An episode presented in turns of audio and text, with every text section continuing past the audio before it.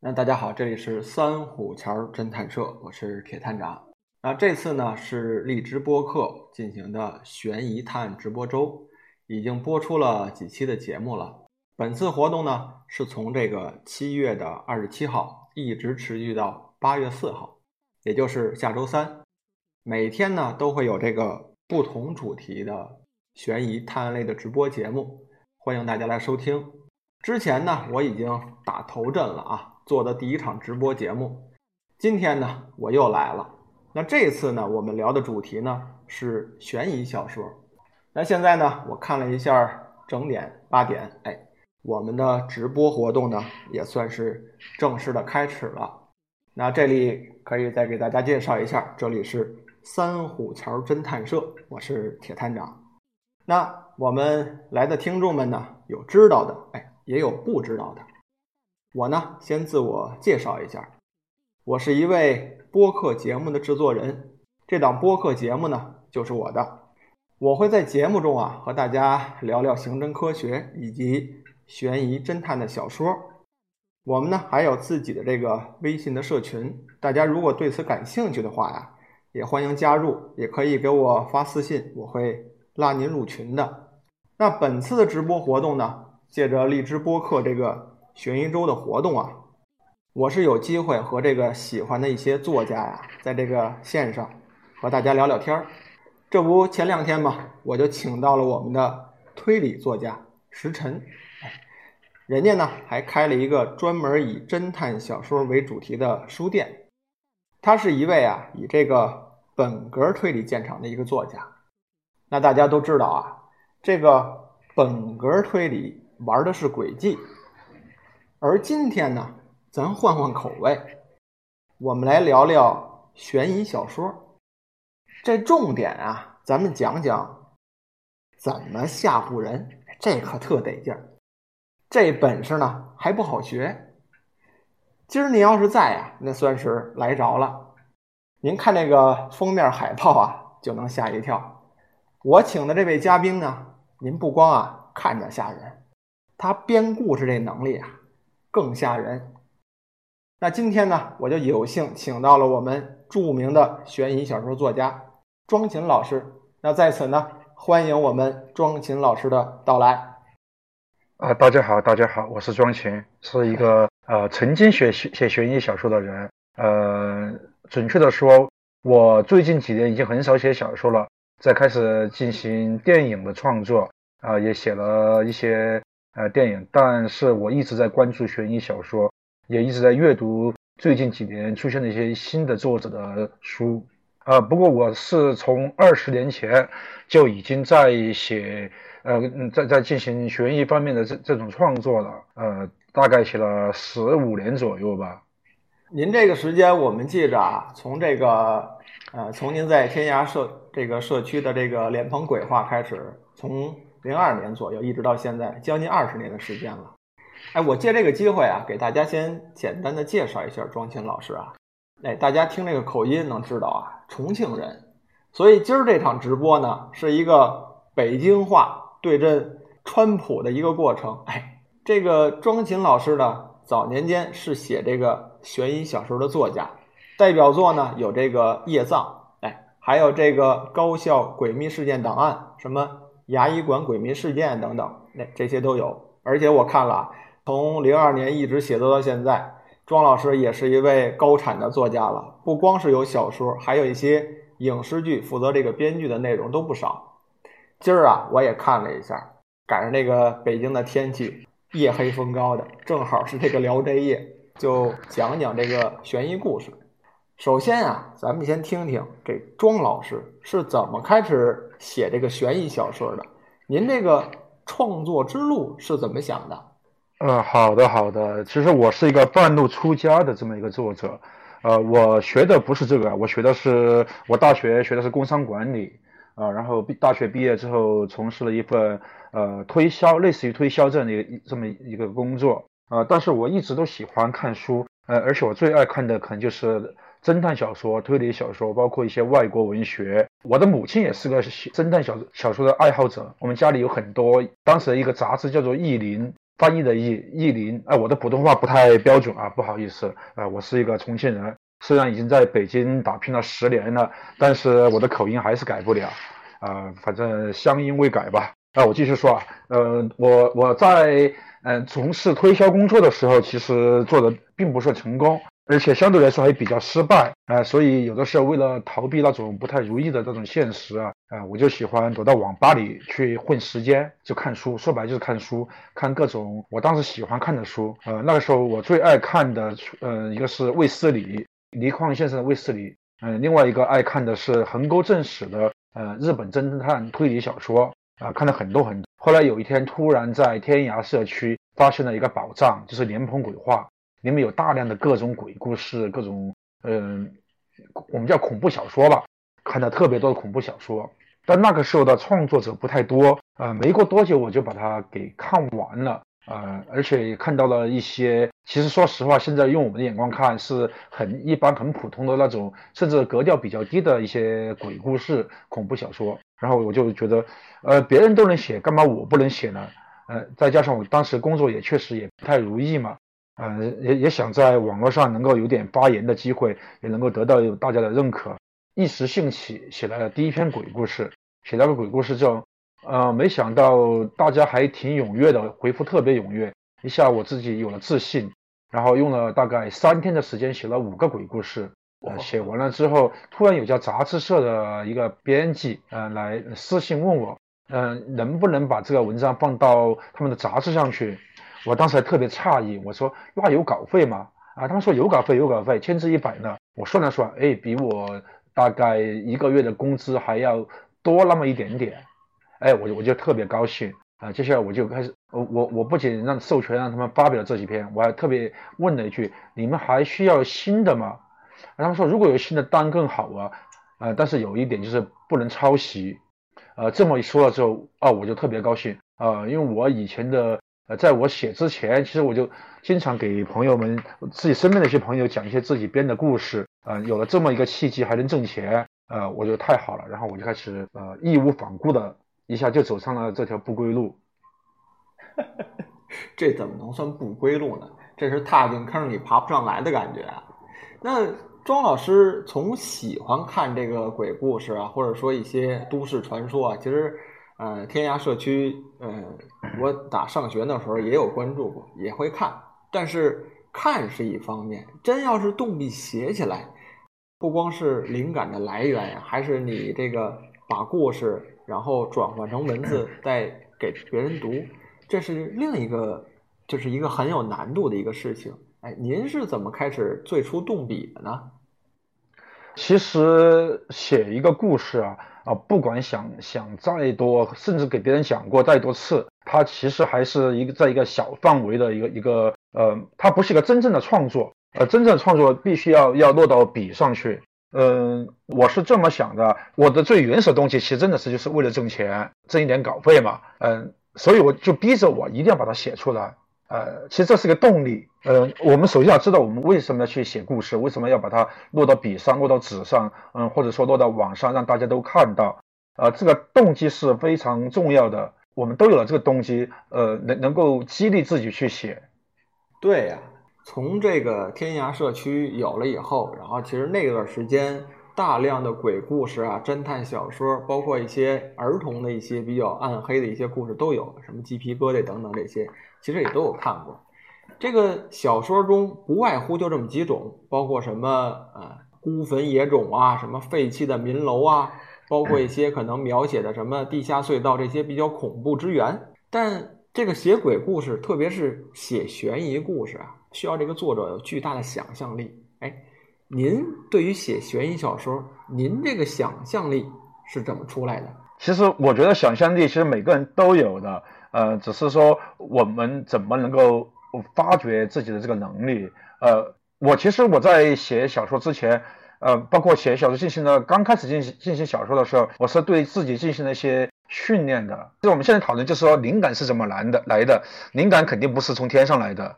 呃，我我个人是比较喜欢看书、看电影的。呃，我我可以建议大家，呃，在看书或者看电影看到一半或者看到三分之二的时候，突然停下来。然后去猜测一下后面会发生什么样的事儿，如果后面的发展啊，跟我们的猜测是一样的，那就说明你跟这个呃作者啊啊，其实你们的水平是相当的。如果不一样的话，你可以再想一想，是他的那个想法好，还是自己的想法好？呃，如果说你自己的想法，你你认为比比作者想法更好，那就说明你是有创作的天赋的。呃，其实这就是一种灵感的来源。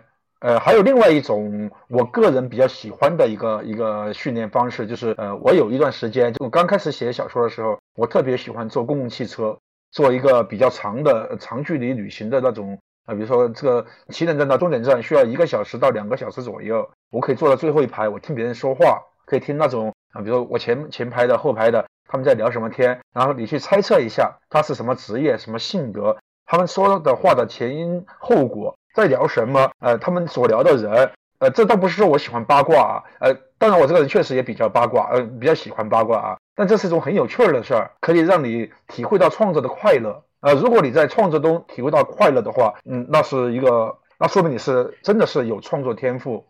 对呀，您这个招儿其实提醒我了，这个坐到公交车上听这个一路大家去闲聊。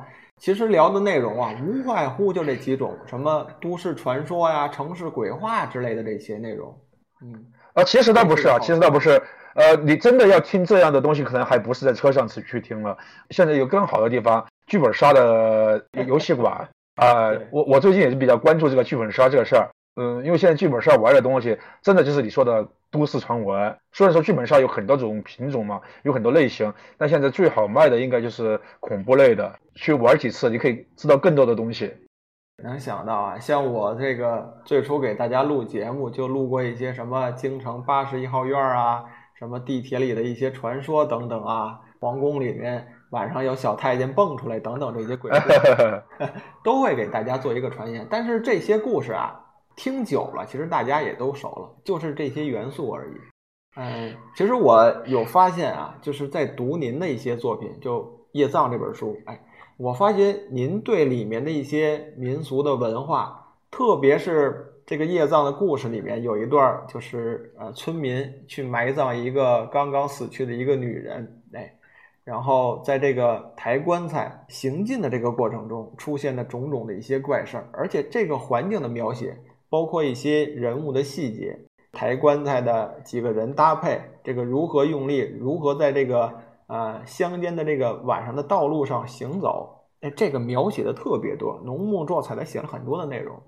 我当时就推测呀，庄琴老师可能对这种民俗文化或者说都市传呀，有过一些的。深入研究，我不知道我这么猜测对不对啊？呃，我我对都市传闻，我不知道你你知不知道有本书是这个呃魔咒他们出的一本叫叫做都市都市怪谈是什么的，有八百多页，是个百科全书式的，很多人拿的是当工具书用，需要什么东西的就就去查一下。但是我把我是把八百页全部看完了的。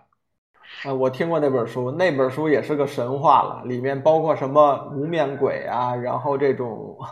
猫脸太对对对对是呃是，对它主要是以欧美，它分门别类，呃嗯讲的美国的，然后呃南美的、欧洲的，呃各种不同的他们的都市传闻、都都市传说。呃我我看的时候，我是我也是分门别类的看啊，然后把整本书都把它啃完了。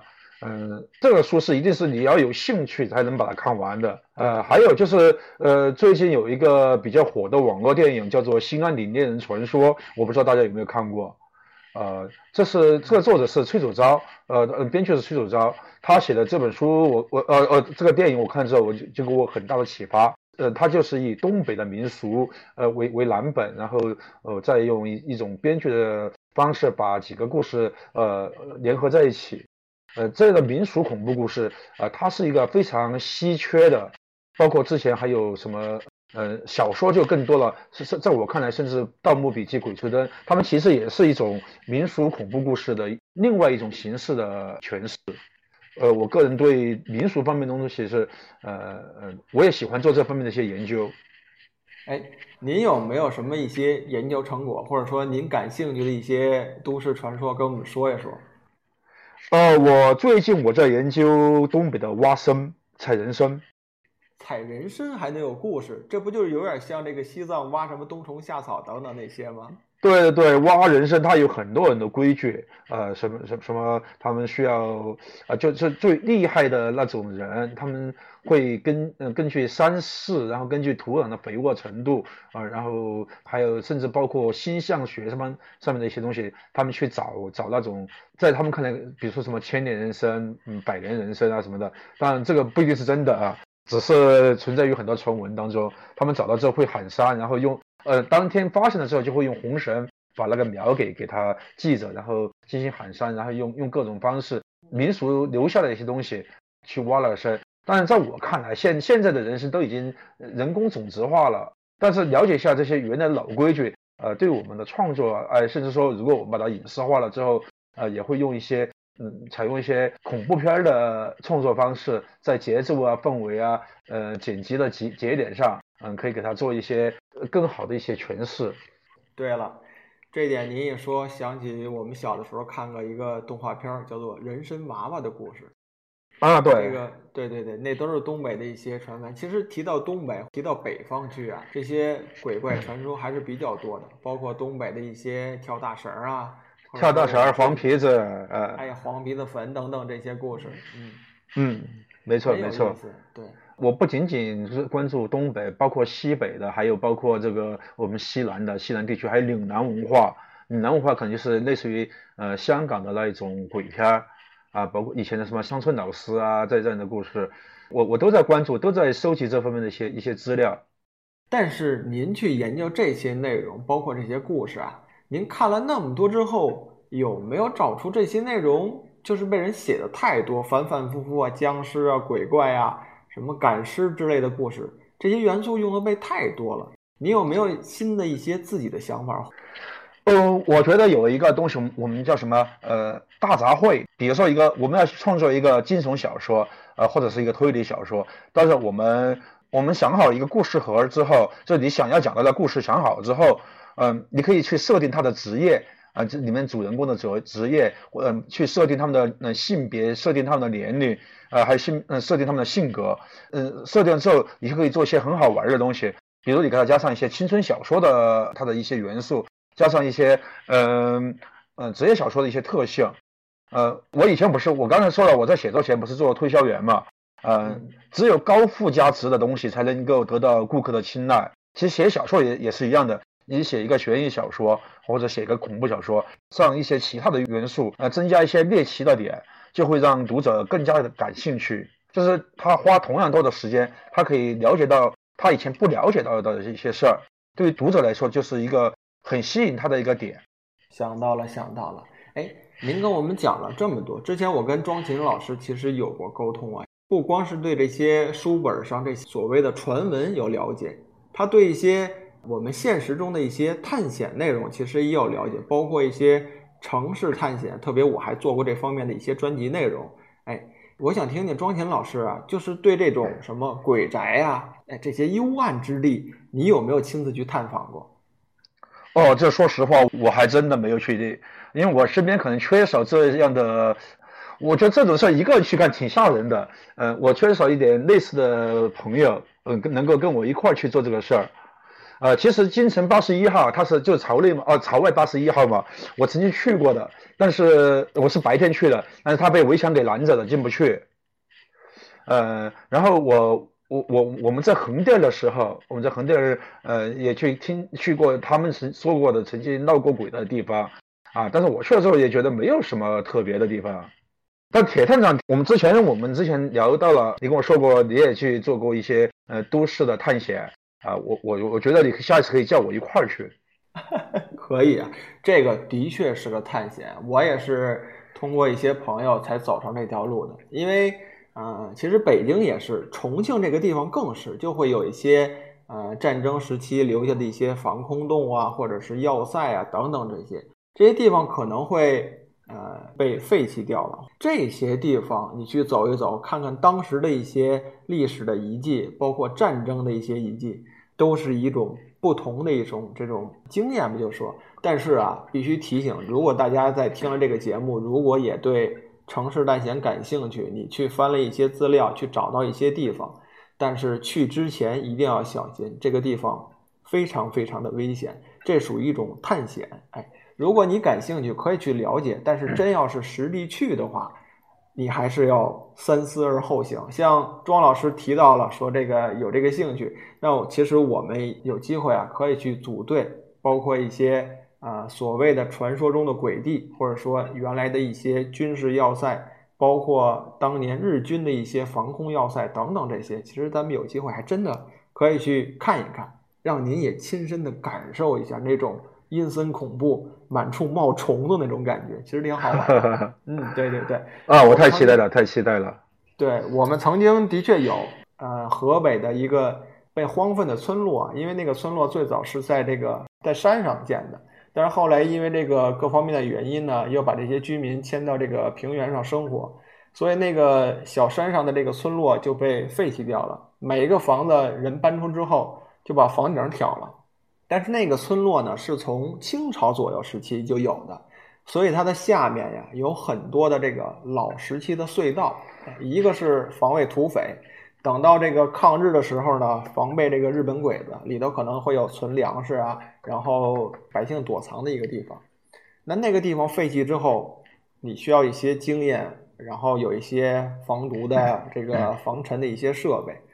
下去之后，我印象中啊，第一个手电光柱打进去，就把这个洞穴里的这个虫子呀、老鼠啊，全都给惊动了。这些东西顺着那个隧道里往外飞，就那一下就吓到我了。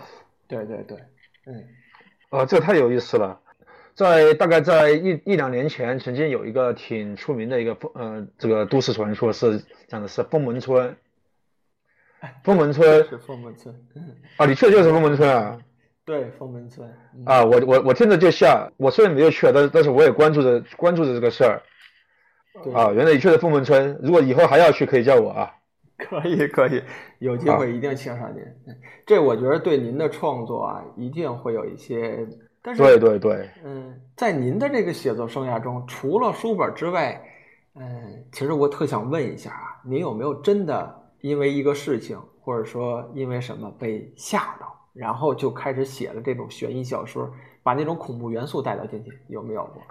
呃，其实是有的。呃，我就说一下我的，也算我的成名作吧，《业障》那本书。业障那本书，呃，其实我最早是在重庆的一张报纸上面看到了关于业障的这个这个习俗，它其实是源于重庆一个很偏远的一个一个县城里边，呃，他们的曾经很古老的一嗯这么一个习俗啊，但是在呃现在还依然存在，但存在的规模就很小了，呃，那个记者就用很惟妙惟肖的一个方式，他去采访别人所记录的，当时看了之后就觉得毛骨悚然的。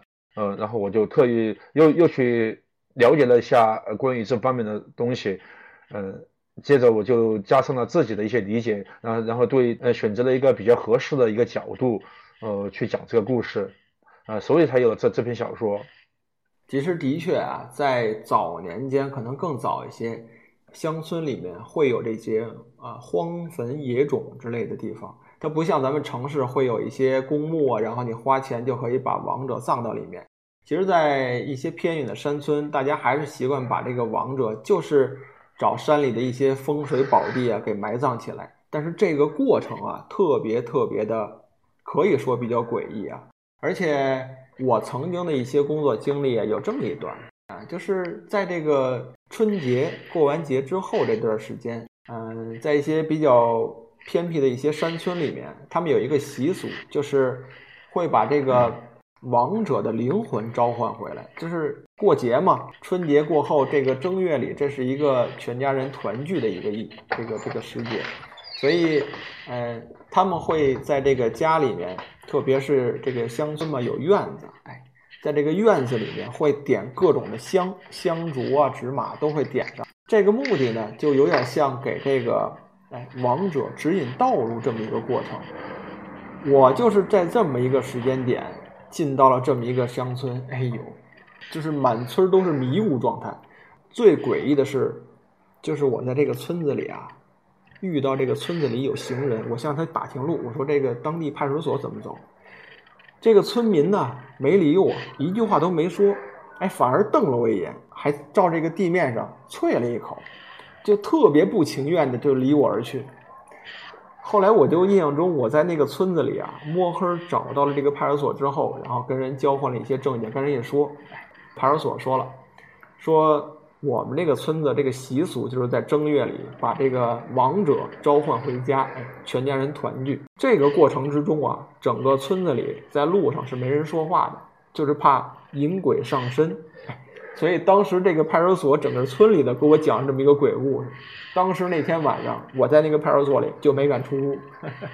啊，这太有意思了，太有意思了，很有画面感啊。说的，铁探长很有创作小说的这个这个天赋的，真的。我是有这方面的一些经验啊，但是我这些呢，可能就是当时一个年轻，一个可能因为一些工作的原因，然后遇到了。但是其实我有一位特别好的朋友啊，大家可能也听过他讲的一些播客的内容，哎，他就会有这种怎么说呢，灵异的体质，就是可能会有一些这个遇鬼上身呀，总会有这种事情发生。所以我总是鼓励他去写点什么鬼故事，创作创作。但是其实我没有发现啊，正经你可能有一些素材，哎，有一些好的故事内容，但是你正经去动笔写还是挺难的。是的，是的，这个我完全同意。我在我的工作当中，我也遇到过一些他们比较懂风水啊、看手相啊这这人，我也遇到过一些的啊。他们也是说的头头是道，能够做到逻辑逻辑自洽的，而且相对来说，嗯，怎么说，挺灵验的。我也遇到过的，但是你让他们写，他们还真的写不出来。对，没错。其实啊，我跟您这么一说，就是我的确像您说的，可能会经历这些，但是。怎么写好一部小说？哎，我特想从您这儿捞点经验。呃，好啊，好啊，我就从你你刚才说的这个故事，呃，你去那个小山村，呃，我我们把我我们换一换吧，场景确实就在这个山村里边的。我们闯入这个山村的人不是你，而是另一个呃，比如说我们把这个故事的年代我们放到民国去，呃，这来的这个人是是干嘛的？也许。呃，我把我那个挖参的故事，我我我给你嫁接过来吧。他本来是要要过来挖参，呃，他可能通过什么看星象啊、看山势啊，认为参就在这个村子里边的，呃，或者在这个村子附近，他来到这里了。那我们在这块倒计时，他需要挖这个参去救一个人的命，他必须到要在今天晚上找到，他必须要找个人来来来拷问，啊，不叫拷问嘛，询问，他一定一定要让让人开口，但是那边人就就是不肯开口。嗯，然后村子里面可能他们还会有一个比较秘密的一个一个村民自己组成一个社团，呃，让让这个亡灵能够顺利的回家啊，嗯，这样矛盾就就出现了。但是我们在讲这个故事的时候，我们可能还要换一个角度，嗯，我们可以选择一个更合适的角度来来讲这个故事。具体怎么讲啊？也许我们可以把你你的派出所的那个人，我们又把他拎出来，我们让他不是派出所，是当时的啊民国时期应该叫叫团丁吧，一一个团丁。他想想要维护这个地方的秩序，呃，然后他就会两方面的人都要平息下来，呃，但是当他知道外来人的这个人的目的是为了挖一个身躯救命，然后这个人这个团丁的家里他也有人也需要治病，啊，这样我们新的冲突又来了，这样。杂糅一下，给给他再做一点嗯情绪上的和和气氛上的一些外延，我们把时间再拉长，拉长到两天左右吧。我们一一个九十分钟的电影就能够把它给凑出来。哎，您说的这个写作的一些套路用法，给我们讲的挺细致啊。其实我想了解啊，像我可能看侦探小说或者说推理小说比较多一些，像推理小说一般的套路呢，先会发生一起命案，哎，特别这起命案还不能是说。是自杀的，只能说是谋杀的凶杀案。案件发生之后呢，侦探会出现，然后侦探会去找线索，一些经历可能会遭受一些磨难，最后把这个整件案件的这个线索公之于众。哎，这个四部曲是一个侦探小说的套路。那悬疑小说到底从开始吓唬人，到最终吓唬人，一直到最后把人吓死。它是怎么一个逻辑，怎么一个套路呢？呃，我觉得咱们不用说那么复杂。呃，你你玩过捉迷藏的吧？有玩过，有玩过。对啊，捉迷藏我们就就呃，我们的玩法就是把自己给藏起来，然然后让人找。你如果你找到被人提前找到了，那你就失败了。嗯，在时间限制结束了之后啊，还还没找到你就赢了。其实咱们这个是有有共通的地方。我们在设计一个故事的时候，呃，其实作作为作者他是胸有成竹的，我是知道这个故事的真相是怎样的，嗯，但是读者们不知道，我是用我的各种手段，我来掩藏这一个，呃，把真相把它藏起来，再设置各种疑点，呃，然后还我还偷偷的弄几条岔路出来，呃，去吸引观众朝朝岔路走，而它其实跟捉迷藏是有共通的。共通的地方，嗯，其实悬疑小说无外乎就是这样的一个套路，吓人只是其中一个手段之一。它，呃，悬疑小说不仅仅是吓人，它主要是要勾着人，让让读者沿着呃作者的写作的这个途径去走，带你进岔路，然后最后给了一个真相。对于我来说啊，我了解的这个悬疑小说，哎，悬疑俩字儿，就这个事儿吧，发生之后它悬着，让你提着心。你天天这个为这事儿所困，又找不到答案，疑嘛，就是一个疑点的故事。但是最后的故事结局啊，可能会把这个结局这个疑点给你破开。这就是悬疑小说的一个大体的解释思路。但是说这个悬疑小说里面到底应该是包含哪些要素？哎，它需要哪些的灵感在里面？这种比较专业的内容啊，我就需要庄老师讲了。像我可能会了解一些这个呃侦探小说的破案思路，可能它里头会有一些密史啊，可能会有一些这种孤岛谜案，哎，那这种内容、这种元素可能在里面。悬疑小说真的需要就是出现妖魔鬼怪，或者说有这个精神病人作祟，这种事情才能算是悬疑小说吗？想听听您对于悬疑小说这个词儿，您的定位到底是什么？我个人认为啊，它呃，其实侦探小说它算嗯，包括推理小说，它是悬疑小说的一部分吧。我们现在很提倡一个概念叫泛悬疑小说，呃，这个概念好像是蔡骏老师提出来的吧？就是悬疑可它可以揉进任何一个类型的文本作品里边，呃。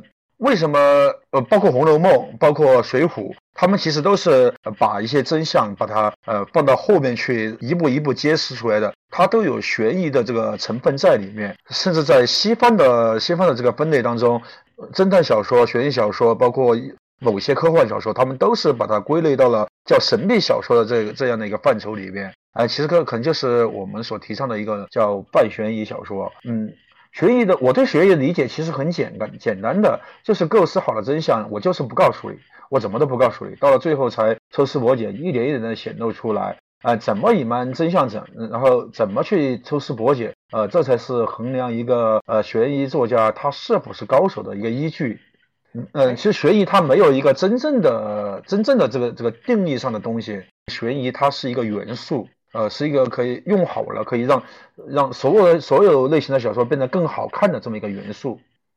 哎，但我不知道您对于鬼怪之说到底怎么看啊？因为我看您的小说，包括夜葬，包括这些高校诡秘事件呀、牙医馆事件等等这些故事，我觉得您写的小说其实有向推理小说方面去偏斜的，因为我在里面没有发现一些比较哎科幻或者说魔幻的元素。它还都是一些比较现实类的一些事情的发生，只不过这些事情可能在旁人的眼光觉得可能太过于诡秘悬疑，可能不像是现实那种案件的发生。所以我在推测，您现在的写作方向其实也有在往这种比较严谨的推理方向去走吗？可以这么说吧，其实我是个很资深的推理小说爱好者。呃，我虽然我写写推理小说写的没有那些专业的推理小说作家写得好，我也不太偏向于本格，呃，可能更有一点，我认为我自己写的还是悬疑小说。怎么？怎么？您里面犯罪元素其实比较多一些。哦，对，把我的理解成犯罪小说可能会更准确一点。啊，包括我写的几个长篇，还有包括几写的几个民国的悬疑小说，它其实都更偏偏向于犯罪小说。嗯，比较细致的告诉了这个凶手，就坏人他们到底在干什么。呃，我甚至一开始就有的小说里面一开始就把坏人是谁给抛出来了。呃，只是看嗯好人怎么怎么找到真相。嗯，用用了这样的手法，嗯，做一些技技术处理。其实妖魔鬼怪这个东西，我是个很坚定的无神论者，虽然也。也遇到过一些无法解释的事儿啊，但我还依然还是一个无神论者。其其实这可能跟我后来从事影视创作还是有些关系的，因为影视创作我也写过一些国产的恐怖片，但是大家一说国产恐怖片，你们就可以知道它是绝对不可能出现鬼怪的，大不了就是用什么精神分裂呀、什么做梦啊、呃呃什么双胞胎呀啊各种各样的稀奇呃呃挺俗套的方式去解释。啊，对对，我个人写的几个上了线的恐怖电影，还都不是用这种方式去解决的，都用了其他的方式去解决。呃，但是妖魔鬼怪这个东西，在我们的审查当中是通过不了的，所以我在后续的一些包括小说的创作当中，我就呃很自觉的去绕开了这一方面啊。但是其实我对鬼怪这方面还是有一些研究的，还呃，毕竟我是我是重庆人嘛，呃，我们这里有有一个丰都鬼城，包括里面的这呃很多一些，还有什么大足石刻也是。里面有很多关于鬼怪方面的一些时刻啊，是什么的，其实都有一定的了解和研究啊，甚至这个研究可能比一般人还来得多一点。但是在创作当中，我是出于可以理解的原因吧，不得不不绕开他们。嗯，能想到，能想到。其实这话说回来啊，说鬼怪之事儿啊比较容易，为什么呢？这鬼怪啊谁都没见过，他也不可能大白天出现。反而这个写人的故事其实是最难的，所以写一部小说真的怎么能写好？你要看它里面塑造这个人物的形象，不是塑造这个鬼长得多可怕、多吓人、多丑，这个都是次要的。你看这个人，看这个人心，最后啊才是那个读到结尾的时候让你毛骨悚然的时候。社团里面，我的朋友们有跟我提到这么一个问题，我就特别也想在此呢问候你一下。他当时这么跟我说的。说这个一个人写这些鬼怪呀、悬疑小说，就有点像那个哲人所说的啊，当你凝视深渊的时候，这个深渊呀也在凝视你。所以大家都很好奇啊，这个您经常去研究这些比较惊悚、悬疑的内容，您在日常的生活中去看待人、观察人，您这个眼光，哎，会不会跟我们普通人不太一样呢？啊，我我觉得吧，咱们一定要把生活和工作给它分开啊！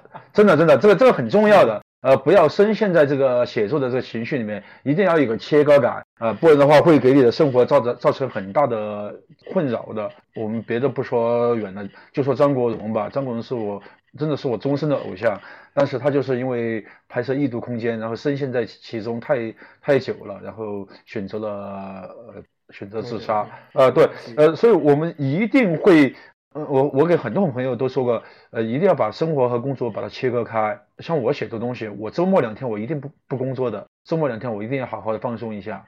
哦，是这样，不能沉浸其中的那种。对，还还有我包括我的一个甲方，甲方的一个老师，一个我的一个责编，他就是周末一定不谈工作，我嗯，包括交稿啊什么的，周末都一定不收稿，一定要周一到周五。我才看稿，哦，有这么一个习惯，那我懂了。其实这也是一个，嗯，对于如果你想今后去进行写作工作呀，或者说从事任何的，的确要给自己放出那么一天两天的一些放松时间。其实这样也是一个积蓄能量的一个过程。这个大家是的，是的，一定要记住。呃，就就跟皮筋一样的，皮筋你使劲拽，使劲拽，它就它就就会断掉的。你把它稍微松弛一下，然后你会你会把它拉得更长。对对对，想到了，记住了啊。另一个啊，咱们也听了，刚才庄老师在叙述中也讲了，他不光是一个哎纯的这个小说作家，哎，庄老师现在呢还是一个编剧，哎，参加过一些，我好像看您还有参加过一些客串的演员的工作在里面，有演过。对对对，呃呃，是我我在几部电影里面呃是客串啊，是只是客串，呃，是因为什么？是因为。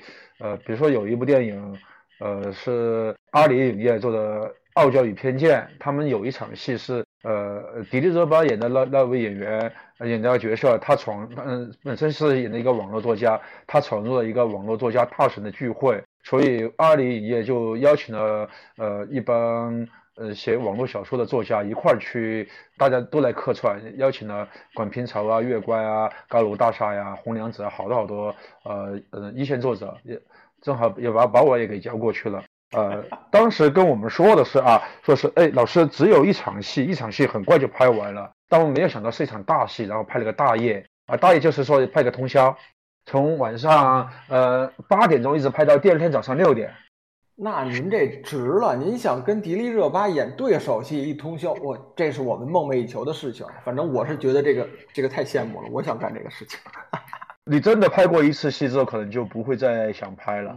呃，其实拍戏是一个很枯燥的一个过程，呃，需要从各个机位不停的拍这一场戏，呃，然后而且还分分割的非常碎，呃，它是一个镜头一个镜头的拍。呃，而而且院线电影它一般是单机拍摄，就只有一个摄像机，然后不停的每个画面，每个画面它最少要备三个备用的画面，嗯，所以我们虽然这场戏在电影上只有短短两分钟，但是我们真的是拍了一个通宵。哦，是这样。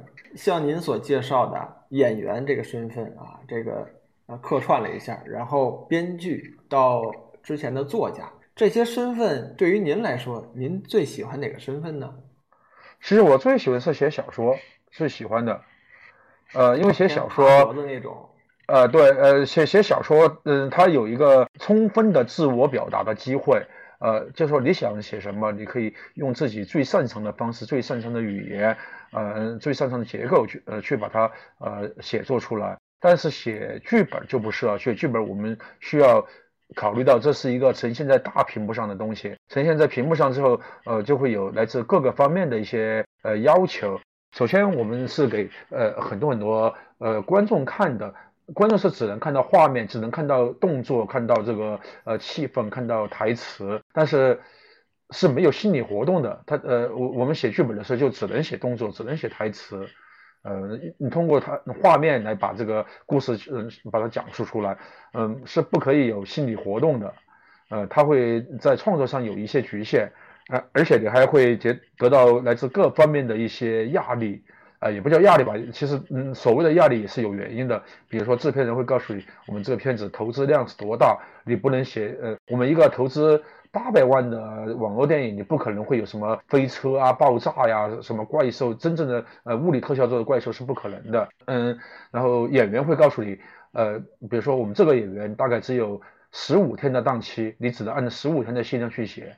然后场景那边的老师会告诉我们，呃，这个场景，嗯，可能只有两三天左右的时间。因为在横店这个地方，所有的场景都需要排期的，呃，可能要两天后才能用，呃，也许天气预报会告诉你，再过三天这边就会下雨了，呃，那我们也会在剧本里做一这些相应的调整。包括我我我，其实我昨天我才从现嗯拍摄现场离开，呃，是因为什么呢？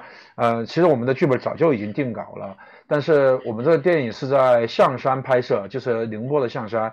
大家都知道烟花台风一开始是呃呃多方预测都是要说说要从象山登陆的。我们当时一些已经置了一些景了，就很害怕呃可能会嗯把我们的一些景给破坏掉啊，所以我们就留在了象山，留了这么久，看想看台风之后对我们的场景破坏有多大。呃，然后如果实在恢复不了的，我们就需要在剧本上做调整。但是万幸的是，这个台风到。快临近象山的前一夜，他突然改到去舟山了。然后，呃，尽管如此啊，我们我们还是它的边缘还是扫过了象山，把我们的一个水上浮台弄弄得没有了。啊，我们也只能根据现状重新你再去布置已经来不及了。我们只有根据现状，我们调整剧本。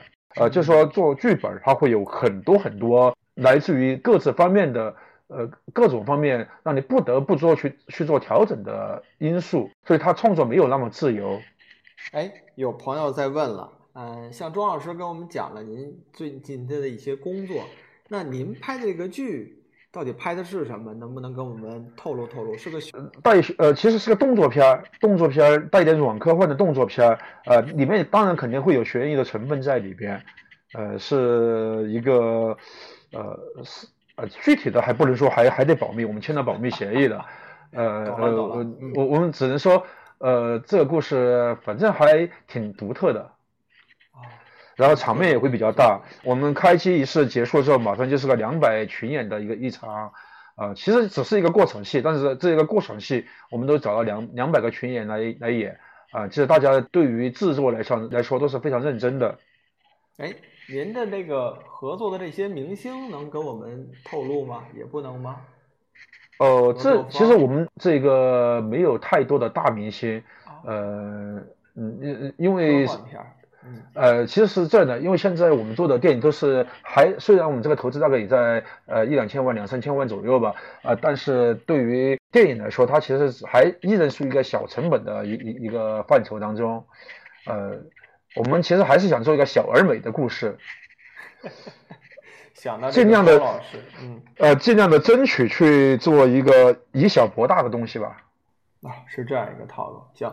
其实庄老师之前讲啊，他从这个作家，包括现在的工作重心可能转向这个编剧方面。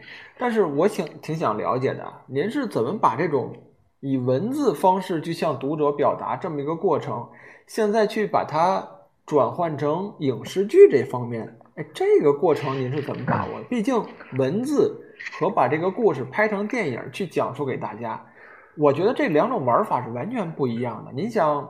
您去拿文字可以去形容一个美人有意想之美，但是你搁到电影中去拍成一个剧，那真的是一个人，那可能真的就是迪丽热巴站在你面前，然后给你带入一个悬疑惊悚的一个从文字转换到影视编剧这个转换过程，您是怎么做到的？我先说一下我为什么要去做编剧吧。呃，从小说作家转为编剧，他这个跨度其实是挺大的。虽然都是文字工作，但它跨度非常大，相对于两个行业。呃，我我当时转换的最重要的原因是我写小说逐渐进入到了一个瓶颈当中，呃，觉得写不下去了。呃，其其实很多人都很多写小说的人都会有这样的嗯这样的一个经历的。呃，我是一个职业创作者，呃，大概是二十年前我就已经放弃了我的推销的工作。呃，就成为了一个职业小说创作者。既既然是职业创作，那就不能停止写作。一旦出现了瓶颈期，我就会很焦虑，非常的焦虑。然后正好得到了一份工作的邀请，邀请我到北京来创作一个刑侦刑侦的连续剧，呃，让我写当中的三集。呃，然后有了这个机会，我也想了解一下怎么写剧本，因为那时我们都听说写剧本比写小说挣钱。啊，但其实现在不是了。现在有有这个影视版权的这个这个机会了之后啊，啊，其实写写写剧本不一定有写小说挣钱啊。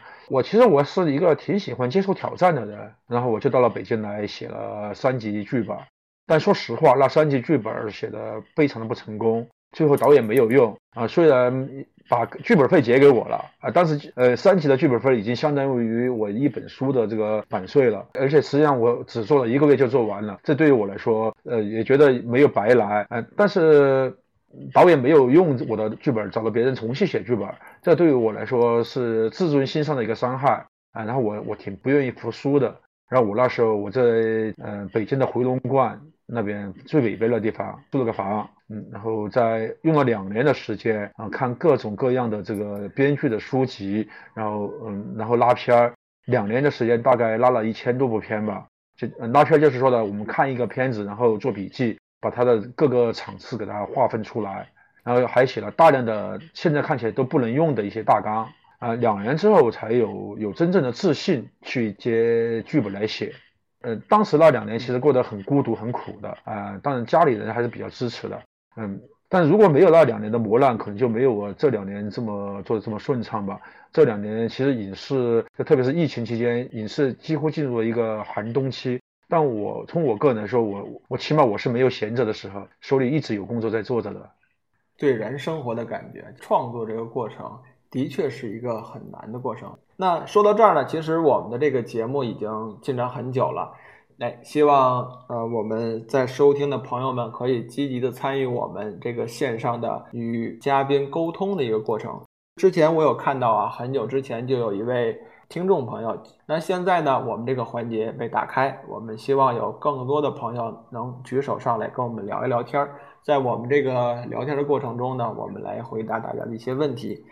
那我现在看到有一位朋友了。哎，已经在线上了。我希望他现在能够在，因为他已经等了很久了。好，哎，这位朋友可能已经时间太久了啊。从这个八点钟一开播，这位朋友在。那我现在跟大家可以提示一下啊，我们的现在这个自由的提问环节、举手环节到了，我们是有奖品的。对，所以希望呃，我我我刚才看到，我刚才看到我的一位朋友也在这个直播间里了。一枚糖果，一枚糖果也是呃非常著名的，我很喜欢的悬疑小说创作创作者。呃，对对对，嗯，你看庄老师已经点名提了，可以这个举手上台来。对，糖果要不要？糖果要不要上上直播来说几句啊？我我知道他口才也挺好的，我不知道他来不来啊？我们我我们之前没有做沟通的，他是嗯今天突然出现的。对对对，可以邀请一下，这个不打紧啊，我们可以继续我们的这个沟通过程啊，然后也欢迎底下的诸位朋友们积极参与。那刚才听庄老师跟我们聊的这些影视剧，其实我结合了大家的问题啊，想问你一下啊，就是咱们中国现在的这些悬疑影视剧，它的一个发展趋势你是怎么看？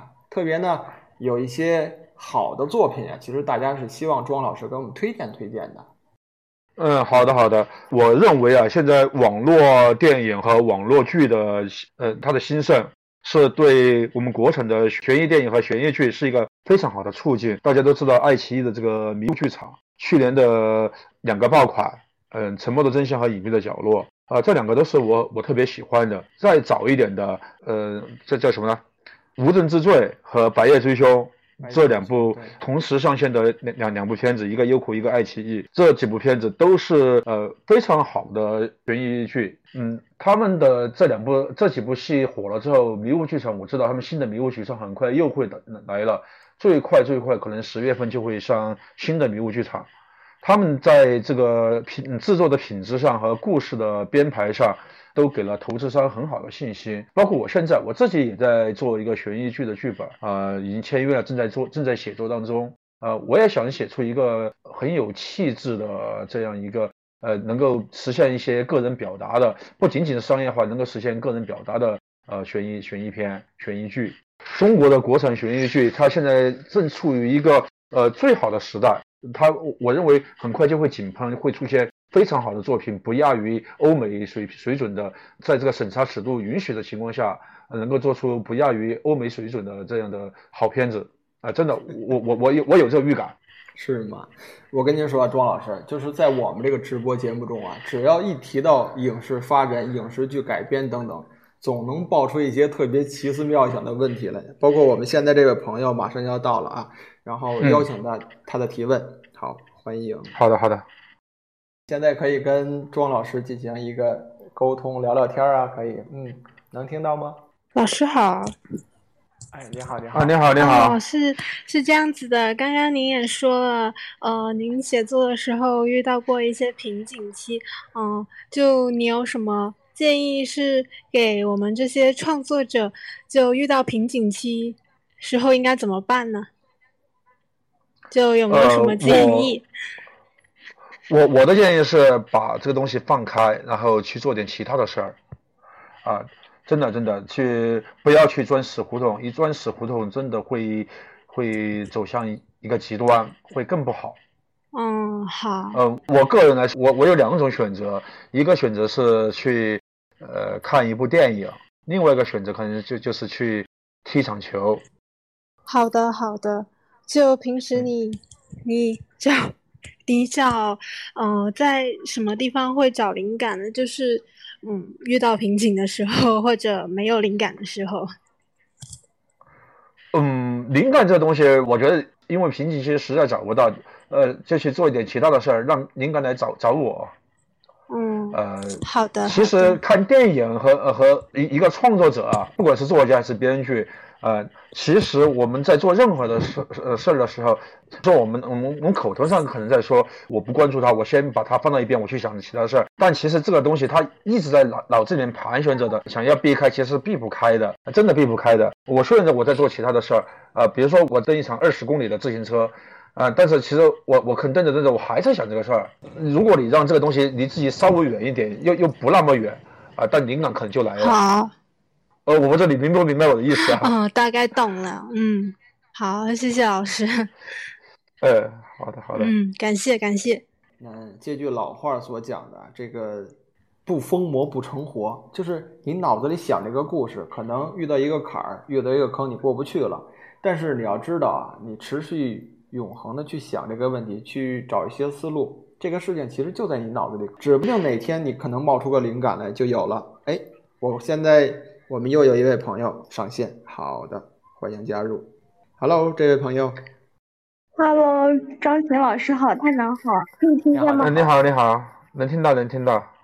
你们好，我想问一个问题，就是呃，就是我的问题可能有点跑偏，就是我前面听到了张琴老师他讲到了一个剧本杀，然后我就 DNA 中了。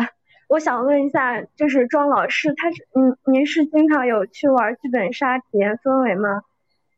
呃，没有，其实我因为我时间有限，我我只是体验过一两次，但是我去的呃不算资深玩家，呃，我我只是了解了一下这个怎么玩。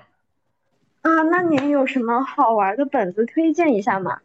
呃，目前我还没有，呃，因为我可能玩的是，呃，说实话，我玩的那个东西质量是很一般的，在我们看来，因为作我们作为编剧来看，就是职业编剧来看，可能太简单，太简单了。我而且我自己本身又是又是一个悬疑小说的创作者，嗯，呃，所以对于这个剧本杀对于我来说没什么太大的难度。而且在我们编剧圈里流行一句话，就说的你都是一个编剧了，还去玩剧本杀，这跟跟跟加班有什么什么区别呀？所以我现在就去的很少了。嗯，好的啦。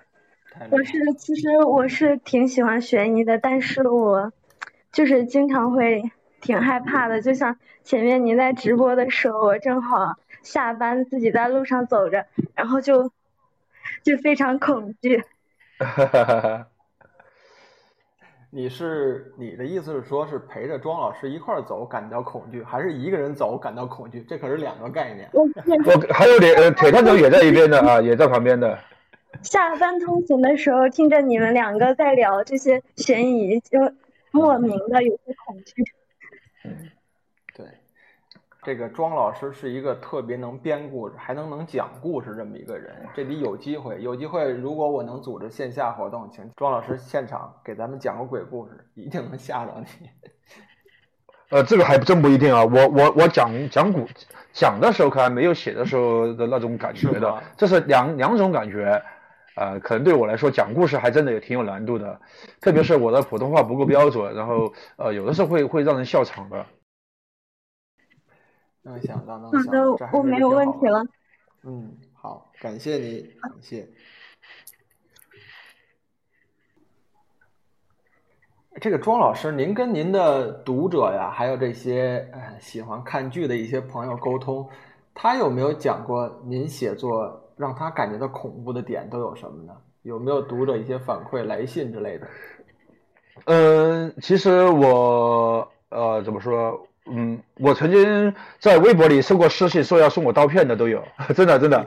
呃，是因为当时做一些改编吧。呃，我们我们有有时候因为工作的状况，不得不做一些 IP 的改编。有的 IP 的改编是比较大的 IP，改了之后，呃，肯定跟原来的小说会惹到原著粉。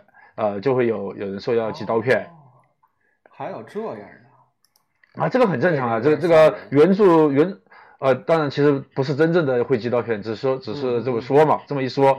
但但是确确实实的，呃嗯，在从事编剧这一行，你就会会面对的，因为看剧的人远远多于看书的人啊。我们都可以知道，一本书的销量过了一万册，它就算是一个畅销书了。但是你看豆瓣一个剧的评分，起码都是呃一个热播剧可能都会上百万的。但是您是怎么看把这个小说影视化改编，然后要不要讨好这些原著粉呢？呃，在我看来啊，呃，为什么会进行改编？它一定是有原因的。嗯，因为影视它有影视的规律，它和有小和小说有很多不一样的地方。我们可能会会去。关注一些人物的关系的，还还有人物，特别是人物关系的变化。人物关系的变化比这个人物关系更重要。我们会在按照不同的级数对人物的，他们加入新的人，甚至是在减少减少以前的人，让有些人去去领盒饭啊什么的，它是有一定的规律在里边的。呃，但是小说可能就是爽文嘛，爽文有很多不一样的地方，所以必须得去做出一些修改。因为看剧的人的这个。数量它是远远多于原著粉的。我们在尊重原著粉的情况下呀，呃，但是做出一些改变是不可避免的。但是要知道，这些原著粉人家可是最先的一些读者，他们是追着这本书然后才看的这个剧，一定要考虑他们的情感。其实会有很多的原著粉对于小说改编影视剧之后，他们是很不认可的啊，就是觉得可能有些粗制滥造，或者说里面的这个镜头感、人物感跟原来的小说完全的不吻合。这个可能我不知道会对您这种专业呃编剧会不会造成很大的影响。呃，会造成影响啊，肯定会造成的呀。嗯，包括我之前我就不说名字了，我之前之前做过一个 IP 的改编，我们甚至请原著粉来跟我们一起进行创作，就找了最了解、最热爱这本书的人一起进行创作。呃，但是他呃后来也同意了我们的一些很多做法。呃，包括我看怎么来说这个问题啊。呃，其实。我们，你刚才说的镜头感、画面感啊，这些可能跟编剧他的问题其实不是太大，这个更多的可能是在导演上，还有在这个这个投资的规模上，嗯，而能够影响到我们编剧创作的因素太多了，呃，制片环节的影响，还有这个呃投资方的影响，还有甚至包括演员的影响，啊，会让我们的编剧在创作上，嗯，承受很大很大的压力，呃，我我觉得。真的原作粉来骂了的话，这个锅不仅仅是编剧背，还得有很多很多其他的方面来背。还有有朋友想想听庄老师多推荐一些剧，就是您现在所有关注的一些，给我们推荐一下。嗯，我我现在呃，我这段时间比较忙，我最近看的一部剧是看的这个《无罪之罪》，不是无证之罪，是无罪之罪。哦，无罪之罪。对的，无罪之罪，呃，是我认为是一部相当好的一部片子。呃，是是一个呃，应应该是一个，我看嗯，欧洲的一个剧，我查一查，我马上能查到是，呃呃，我个人认为是一个非常棒的一个一个片子。还有电影，最近看的看的这个《北方的阿信》，就就是这个韩国的李氏王朝的番外电影，但我觉得这个电影嗯没有达到我的期望值，稍微差一点吧。北方的阿信，对。北方的而且就是这个李氏王朝，就王国王国的番外电影啊，我对这个还是有所耳闻的。对对对，又叫《雅信传》。哦，还有推荐一部电影是《智齿》，就是根据雷米小说改编的《智齿》，但它现在是盗版资源，现在只有盗版资源。我我挺不想推荐，但这又是一部真的是拍一部拍的一部非常棒的电影。嗯嗯嗯，智齿。他他现在只有盗版资源，我我不建议大家去看。哎，雷米老师的作品其实有我们早就有关注，对，而且对雷米是我非常喜欢的作家。哎，有朋友在问庄老师，您近期有没有什么新的作品，或者说您在在着手要准备写的内容呢？呃，我着手要写的我得保密，因因为我那个是已经签了约的了，正在创作当中。呃，我只能说我我写的这个呃方向是跟网络诈骗有关的。哦，这方面。对对对，这个方面我们可以有机会探讨探讨。但我写的是一个动作片，嗯以以动作为主的，呃呃，讲的是逃亡啊什么的。就就是我我在了解了大量关于网络诈骗的这个资料之后，然后我在选择怎么切入这个故事的时候，选择了一个比较独特的一个方向去去做的这个这个。现在故事大纲已经跟一家比较知名的公司已经签约了，正在创作当中。嗯嗯嗯，这个。我是有这方面经验，这个是吗？你干过吗？还是被骗过啊？不不不不不，我是当时有个案子是涉及到这些啊。对，杀猪盘，刚刚才嗯，独孤说的杀猪盘是的，呃，海盗电台说的人口贩卖，我的故事也会跟人口贩卖有一定的关系，但是它其实真正真实的这个杀猪盘事件里面不是人口贩卖，而是是另外的一些方式。我那个那个术语里叫黑户术语里边。